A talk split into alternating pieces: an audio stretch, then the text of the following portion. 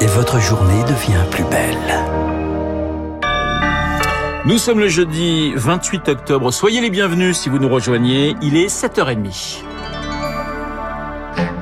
La matinale de Radio Classique avec Renaud Blanc. Et à 7h30, le journal nous est présenté par Augustin Lefebvre. Bonjour Augustin. Bonjour Renaud, bonjour à tous. À la une ce matin, un projet de coup d'État démantelé, révélation sur l'opération Azur. Révélation du journal Le Parisien aujourd'hui en France. Derrière ce projet, le complotiste d'extrême droite Rémi Daillet, il a été mis en examen vendredi dernier. Pierre Collat, il avait réussi à organiser un véritable réseau autour de lui. 300 personnes réparties dans toute la France, une véritable organisation clandestine nationale avec 36 capitaines de région. Parmi eux, des profils étonnants, policiers et gendarmes en activité, un maire et une avocate parisienne. Une branche civile est chargée des enlèvements d'enfants placés. C'est eux qui avaient euh, kidnappé la petite Mia, c'était en juin dernier en Alsace. L'autre branche militaire avait un but, prendre le contrôle de l'Elysée. Tout était prévu, les, les partisans devaient se diviser en trois groupes. Un pour occuper les forces de l'ordre dans Paris, le deuxième chargé de projectiles incendiaires et le dernier des assaillants. Ils devaient ni plus ni moins prendre l'Elysée et d'autres points névralgiques de la capitale. Ensuite, il était prévu de prendre le contrôle d'une chaîne de télé nationale pendant quelques heures afin de diffuser leur propagande. Rémi Daillé entendait lutter contre un gouvernement génocidaire, ce sont ses mots, un gouvernement coupable de proposer un vaccin qui tue et dont le renversement populaire est inévitable. Fin de citation. Pierre Collab. Augustin, le ministère de la Santé commande une enquête sur le manque de personnel à l'hôpital. Une enquête du Conseil scientifique évalue en effet à 20% le nombre de lits fermés faute de personnel. Une estimation jugée trop élevée par Olivier Véran hier qui demande donc sa propre enquête. Et aux Antilles, la situation est un peu plus compliquée pour par le vif mouvement anti-vaccin chez les soignants. Grève, droit de retrait, manifestations et parfois des actions violentes. Le directeur du CHU de Guadeloupe a, dé a dénoncé mardi de véritables opérations commando pour forcer les soignants qui travaillaient à quitter leur poste. En Martinique, un médiateur va être envoyé. Il faut absolument y faire baisser la pression car la situation risque de dégénérer. Le directeur de l'hôpital de Martinique, Benjamin Garel.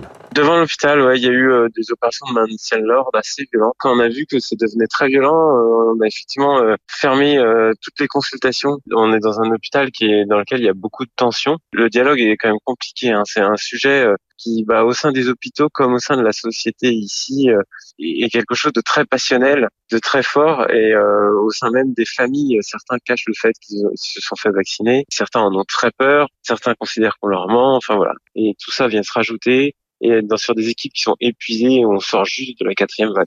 Le propos recueilli par Rémi Pfister. Le projet de loi de vigilance sanitaire est examiné aujourd'hui en séance au Sénat. Le gouvernement a déposé un amendement pour prolonger jusqu'à la fin de l'année l'état d'urgence en Martinique. La majorité de droite veut introduire une clause de revoyure dans le texte qui imposerait au gouvernement de repasser devant le Parlement avant février. Vous écoutez Radio Classique, il est 7h33. Deux catholiques sur trois ne font pas confiance à l'Église pour la protection des mineurs. C'est le résultat d'un sondage IFOP commandé par le journal La Croix après la publication du rapport Sauvé sur les abus sexuels dans l'Église. Trois catholiques sur quatre estiment que la hiérarchie de l'Église n'a pas été à la hauteur après les révélations et de l'ampleur et du caractère systémique de ces abus. Nous en parlions dans l'édito éco tout à l'heure. Hein. Le nombre de demandeurs d'emploi continue à baisser en France. Moins 5,5% au troisième trimestre pour la catégorie A selon les chiffres du ministère du Travail dévoilés hier, jamais vu depuis 1997.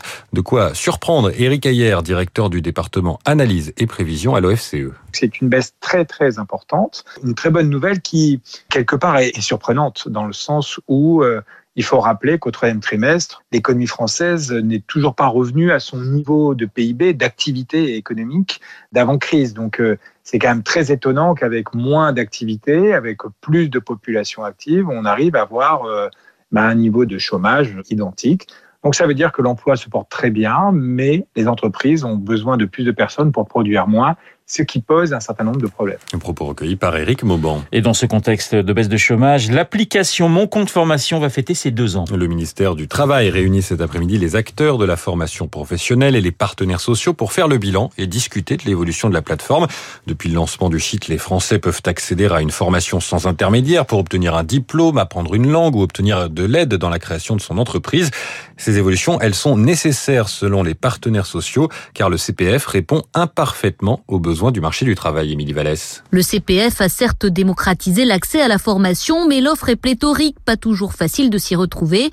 Et puis il faut remettre de l'ordre dans les organismes de formation pour Yvan Ricordo de la CFDT. Il y a des acteurs qui viennent faire du business pour du business sans objectif sur les parcours des salariés. Il y a beaucoup de démarchage et donc il faut consacrer l'argent aux actions de formation qui sont utiles et donc faire le ménage dans les certifications qui sont pas utiles, qui sont pas certifiantes. Il faut qu'elles soient sorties de l'appli CPF. Il faudrait aussi enlever du dispositif certains cours de langue ou le permis de conduire qui est l'une des formations les plus demandées aujourd'hui, explique Michel Bogat de Force ouvrière. Même si le permis de conduire peut permettre à certains jeunes d'accéder à un emploi, ce n'est pas à la formation professionnelle que de payer le permis de conduire. Il faut recentrer les formations sur ce qui est nécessaire aux salariés pour pouvoir obtenir une meilleure qualification pour se reconvertir professionnellement. Il faut en clair professionnaliser le compte personnel de formation et mieux accompagner les salariés dans leur choix, poursuit Laurent Munro, vice-président de l'organisation patronale UDP. Le CPF, il a été créé pour que ça soit à la main du salarié. Pour autant, on peut essayer de l'accompagner pour qu'il choisisse les bonnes formations qui vont lui servir. Les conseils en évolution professionnelle peuvent être très utiles. Et puis aussi, ça peut être en discussion avec l'entreprise. Car c'est par la qualification et la montée en compétences, conclut Laurent Munro, que nous répondrons aux problèmes de main-d'œuvre actuelle. Émilie Vallès.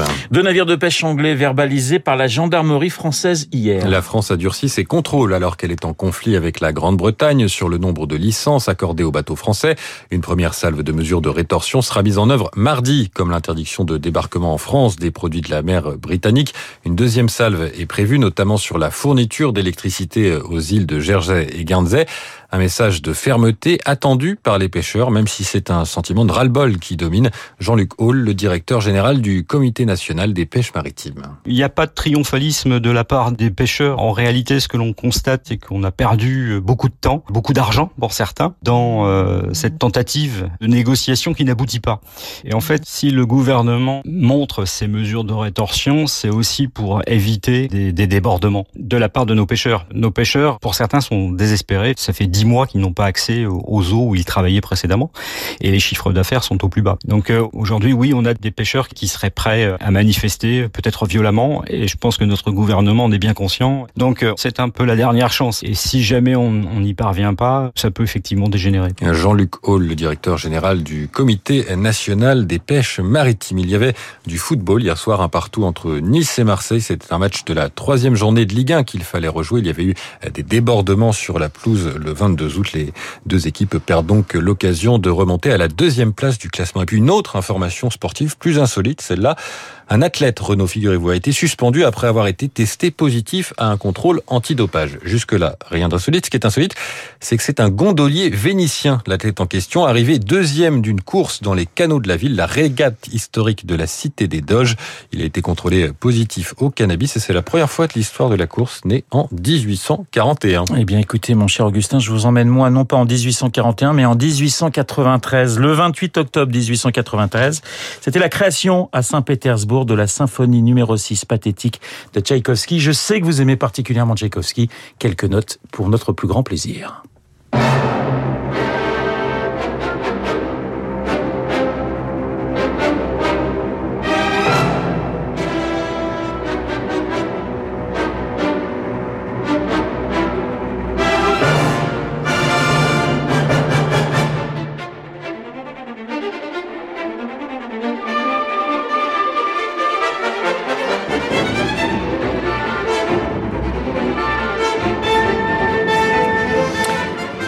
Il s'agit de la dernière grande œuvre de Tchaïkovski, cette symphonie numéro 6 composée et donnée, pardonnez-moi, le 28 octobre 1893 à Saint-Pétersbourg, puisque, eh bien, le compositeur russe mourra quelques jours plus tard, le 6 novembre de la même année. Il est 7h39, dans un instant, les spécialistes, Renaud Girard, François Geffrier, international.